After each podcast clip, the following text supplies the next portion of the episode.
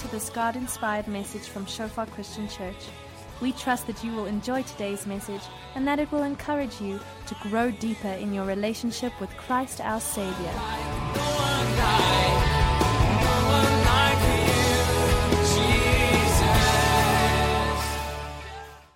I have a relatively short message to, to share with you this evening, but I'm, I'm quite excited about it. It's, um, it's, it's something that's, that's relatively basic and that's sort of a, a bit of a continuation in some ways of, of what I was sharing this morning. I was sharing this morning from John chapter 3, verse 1 to 10, just about being born again.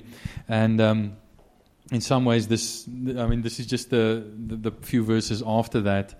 And um, let me let me maybe first read it to you, and then and then I'll um, say something about it.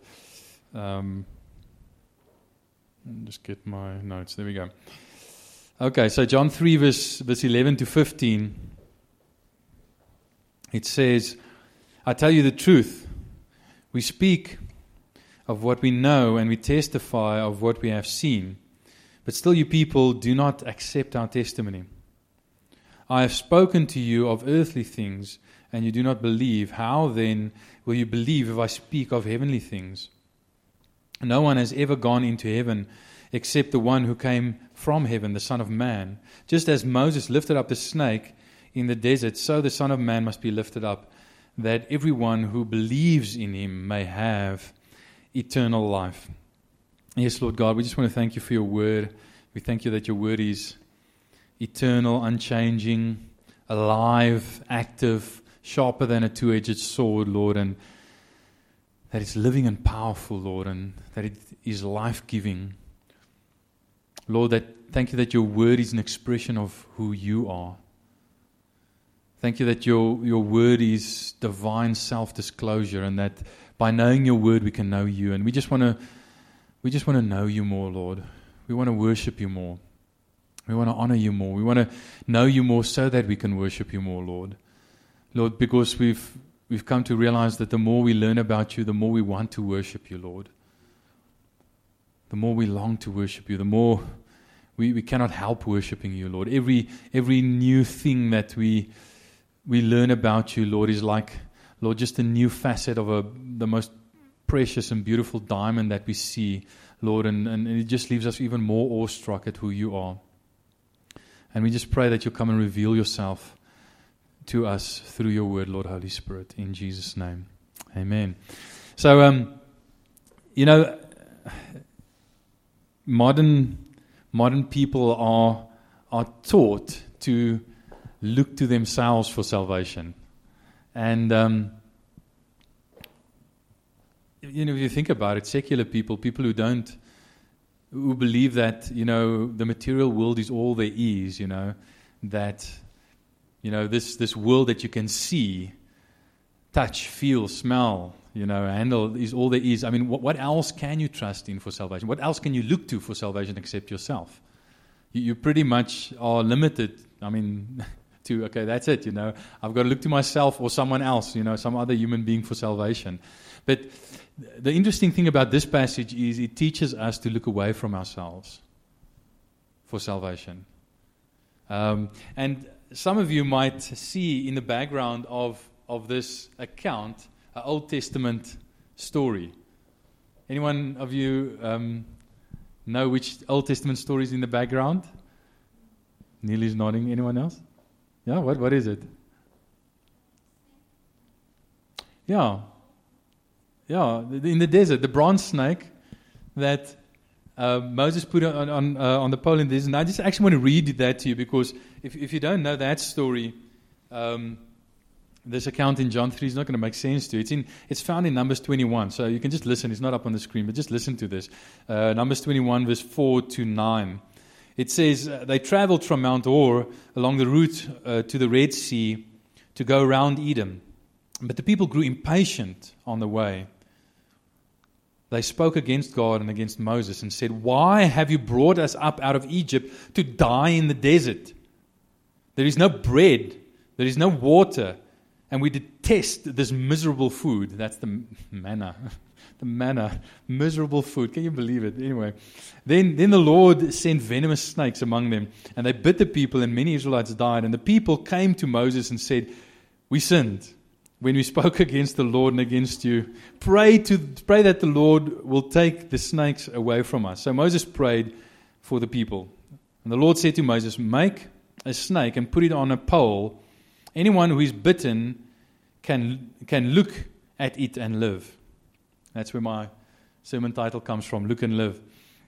So Moses made a bronze snake and put it on the pole. And when anyone was bitten by a snake, he looked at the bronze snake. Uh, uh, sorry, uh, and, and when anyone was bitten by a snake and looked to the bron- at the bronze snake, he lived. Um, and what we see here is Israel coming out of Egypt. And, you know, I, I always used to think, I mean, this bunch of Israelites, such a bunch of losers, knuckleheads, you know. I mean, how stupid can you be? Um, they come out of Egypt, where, by the way, they are slaves, you know, who have been worked to death and beaten by slave, you know, cruel taskmasters, you know, and they're crying out to the Lord. And the Lord said someone, He says Moses to come and rescue them. I mean, there's a pillar of fire by night and, and a pillar of cloud by day. When the, when the, I mean, 10 plagues for crying out loud. God sends 10 plagues, and the plagues, you know, ravish the, the Egyptians while oppressing them, and they are protected from it. I mean, some of the most spectacular miracles in the history of the world. And then God leads them out, and they have this pillar of fire by night and the cloud, fiery cloud by day. And the, you know, when, when, when Pharaoh decides no, he, he doesn't want to let them go anymore, he, he pursues them with his whole army, and God sends this pillar of fire down and builds this wall of fire between them and the Egyptians. When they're caught between the Egyptian army and the, and the Red Sea, I mean, spectacular miracles. And then God says to Moses, you know, strike the water. He strikes the water. I mean, the, the Red Sea opens up in front of them so they can walk through on dry ground, through a sea, for crying out loud. And they get to the other side, and the, the Egyptians try to follow them through, and God drowns all the Egyptians. All their enemies in front of their eyes, drowns them in the Red Sea.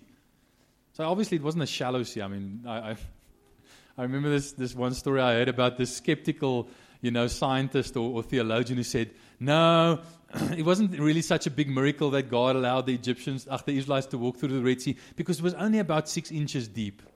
And this one lay, old lady jumped up and said, Praise the Lord, praise the Lord. He drowned the Egyptians in six inches of water. uh, you're going to have a miracle one way or another. You know, it's like choose your miracle. You know, either God you know, did a, a miracle and sent the Israelites through a, a, deep sea, you know, on dry ground, or he drowned the Egyptians in six inches of water. But it, it's a miracle either way, you know. but I mean, now they get on the other side in the, in the wilderness. I mean, they've seen all of this the 10 plagues, the clouds of fire, and, they still have the clouds of fire by night and, and, the, and, and by day. I mean, the, the Red Sea opening up. They don't have food, God sends them manna. For crying out loud, every morning they wake up and there's supernatural food on the ground for them to pick up and eat. What do they say? Oh, this is horrible. No water, no bread. We only have this miserable manna. Can you believe it? You know? Such a bunch of knuckleheads. and, and, and, and, you know, I always used to look at them and say, you know, bunch of losers. But then I realized we're just like that. I mean, if you look at your own life, if we look at our own lives, God, God does so many miracles for us. God does so many things that we should be thankful for, and yet we complain so often. My life sucks, you know. Where's the Lord? when it just gets a little bit difficult and we forget all the miracles that the, God, that the Lord has done in our lives, all God's goodness, all His faithfulness, every prayer that He's answered, we forget that. Oh no, my life sucks. God, where's God? We, we do that. We're just like the Israelites. We just like them very often. Um, so, anyway, this is the background, and, and, and God gets fed up with them, and, and, and He sends this bunch of snakes amongst them. And it's interesting to me that God sends these snakes obviously as a punishment and a, and a judgment upon their sin. But, but what, what's interesting to me is how the judgment on their sin reflects their sin. Because in total unthankfulness, you know, in spite of all God's salvation, all the miracles He's done, I mean, the miracles that He's continuing to do by leading them by the cloud of fire and by giving them manna supernaturally. I mean, where, where are they going to find food in the desert? They would have died in the desert if God had not given them manna. I mean, despite all of that, they're complaining with their mouths against Moses and against the Lord. They, as it were, biting them with their own venomous mouths, you know, of sin and complaining. And now God sends these venomous snakes into their midst to do the same to them. And, and uh, you, you can see how, even in that, God's judgment on sin is redemptive because God wants them to see this is what you're doing. Just like these venomous snakes are biting you, so you with your venomous tongues are biting me and Moses. So even, even God's judgment is redemptive. You know, it's like, can you see what can't you see what you're doing? Wake up, repent. And they do. Oh, we've sinned, you know. Tail between the legs, you know, walking back to Moses. Sorry, we've sinned, you know. pray to God that, that He'll have mercy on us. Pray, in fact, they say, pray to God that, we'll take this, that He'll take the snakes away. So, um, you know, there's sin of unthankfulness. And, you know, I, I see so much of that in, in us as well. We, we're so often so unthankful. We, we forget what the Lord has done for us. Um, they, they, their, their suffering reflects their sin. Their, their, their, own suffering, uh, which is the punishment for sin, reflects their own sin. And, and often in our lives, it's like that. And then they repent, which leads to, to God's grace. And, and, and here's the interesting thing the solution the solution to their problem reflects their problem.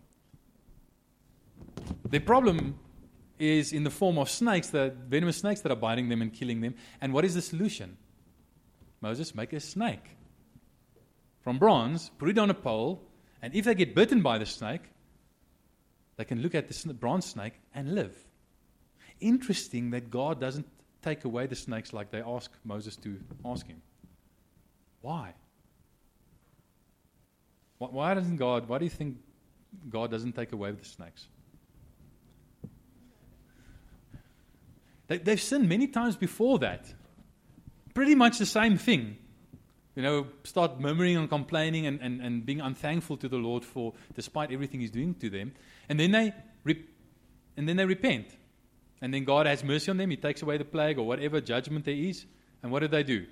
They repent of their repentance. and they go back and do exactly the same thing. So God decides, okay, this time I'm going to leave the problem there as a reminder to them so that they don't repent of their repentance when, when I just take it away. I'm going to leave the problem there, but I'm going to give them a solution in the midst of the problem.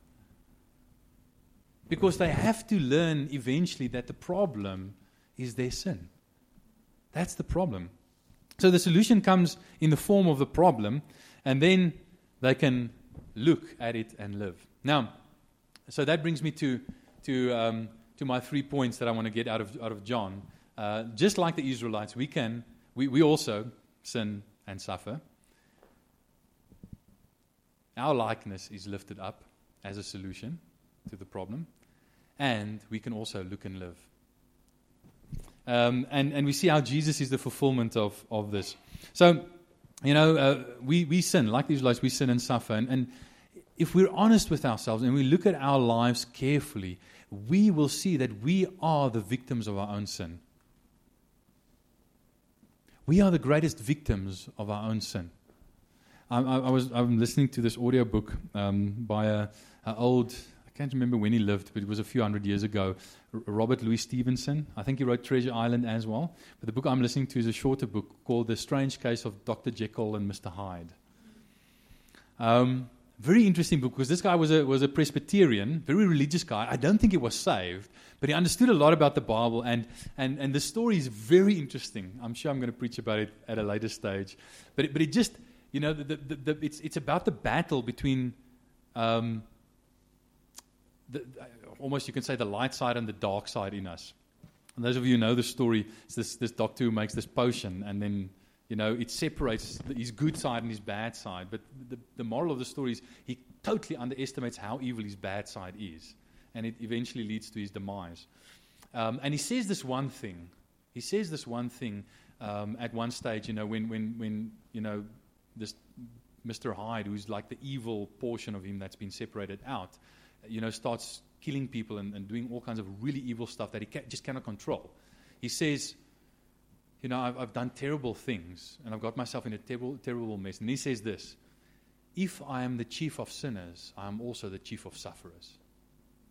In other words, my, I, I've become the victim of my own sin. Because my sin is so great, my suffering is so great. And, and that's it's true for all of us.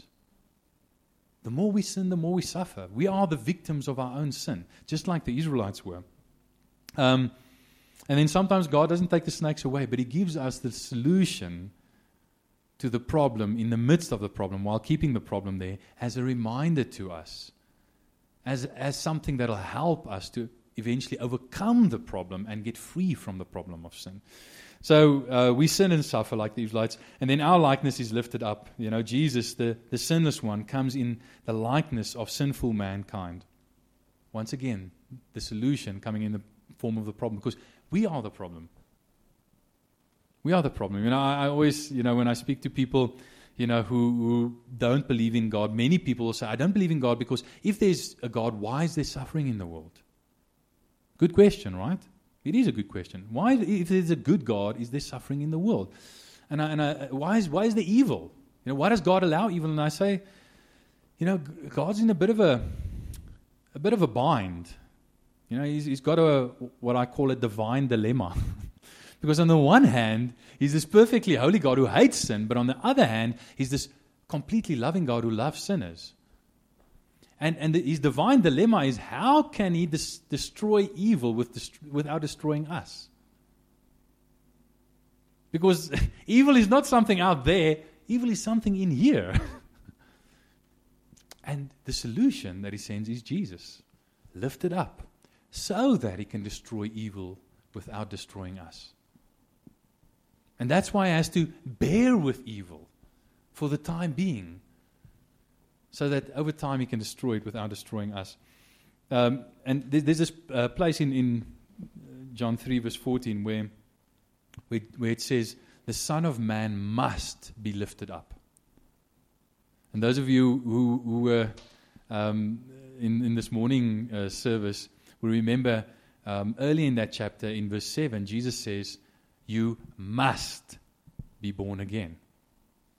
The Son of Man must be lifted up because the sons of men must be born again. And the only way that the sons of men can be born again is if the Son of God is lifted up on the cross. That's why Jesus must be lifted up. Uh, he must come in our likeness, and man sinned, and man has to pay for the sin. Um, now, it's interesting to me the, the snake that is lifted up on the pole by Moses is made of bronze. In other words, it's not made of flesh like the actual snakes that are killing the people, but it's made of bronze. Now, bronze is, is an interesting metal. It's a sort of a semi inert metal. It's not fully inert, but it's sort of semi inert, right? It can rust a bit, but it, it, it's also, uh, to some extent, immune to. You know, to to the to um, you know corrosion and all that kind of stuff. And, um, you know, this whole argument of, of, this, of this thing in John 3 is from the lesser to the greater. You know, if, if that snake were made of gold, it would perfectly represent Jesus because gold cannot rust at all, it's completely inert. Now, here's the thing. Um, just like that snake is lifted up, so Jesus is lifted up. But that snake only imperfectly represents Jesus. I'm not going to read it to you now, but those of you who are taking notes, maybe you can go and look in, in 2 Kings 18, verse 4, where, where eventually King, I think it's King Hezekiah, he destroys this bronze snake because the Israelites had started worshipping it. there they go again, you know. now, whereas the difference between this bronze snake and Jesus is Jesus we can actually worship. This bronze snake only points to the one that we should worship. That's why it's bronze and not gold. Okay? So, but, but, but the, the point is, we as human beings are the problem. We have the, the poison of sin inside of us. And therefore, one in our likeness had to be lifted up on the cross Okay. And then the solution is look and live. Notice the correlation between looking and believing. If you if you look at the numbers, it says whoever looks at the bronze snake will live. In other words, whoever looks at the bronze snake with their physical eyes will live physically. In John 3, it says, Whoever looks at the Son of Man lifted up with their spiritual eyes will live spiritually. In, let, me, let me actually just read those, those, um, those verses for you again, verse 14 and 15. It says, Just as Moses lifted up the snake in the desert, so the Son of Man must be lifted up, that everyone who looks at him, because that's what it said in Numbers, everyone who looks at the snake will live. Here it says, everyone who believes in him will have eternal life. So everyone who looks at the bronze snake will have physical life. But everyone who believes in the Son of Man will have eternal life. Can you see the argument from the lesser to the greater, from the physical to the spiritual? Um, now, here's, here's one thing I want, want you to see. Now, m- most of you are, are Christians and have been Christians for a while, and you think, yeah, you know, I can see that, you know, when it comes to salvation, you know, salvation from the penalty of sin, being born again. You preached about that this morning, Henny, and five people came forward. Praise God for people getting saved, right? You know, and entering the kingdom. Um, you know, they, they, looked at Jesus as the Son of Man lifted up on the cross uh, while we were having, having communion, and, and they lived. They have eternal life now. They've went from darkness to light, from, from the kingdom of darkness to the kingdom of light, from death to life. I can see that, you know, in entering the kingdom, but, but what does that help me as a Christian who has been walking with the Lord for many years, or f- for, for at least a couple of months, you know? This, this, does this still apply to me? Yes, of course it does. The problem is still the same. The problem is still the venom of sin which kills us. That's still, it's still the same problem all along. In the beginning, it was the penalty of sin. Now it's the power of sin that we want to get free of. And eventually, it's the presence of sin that we want to get free of. And the solution is the same you look and live.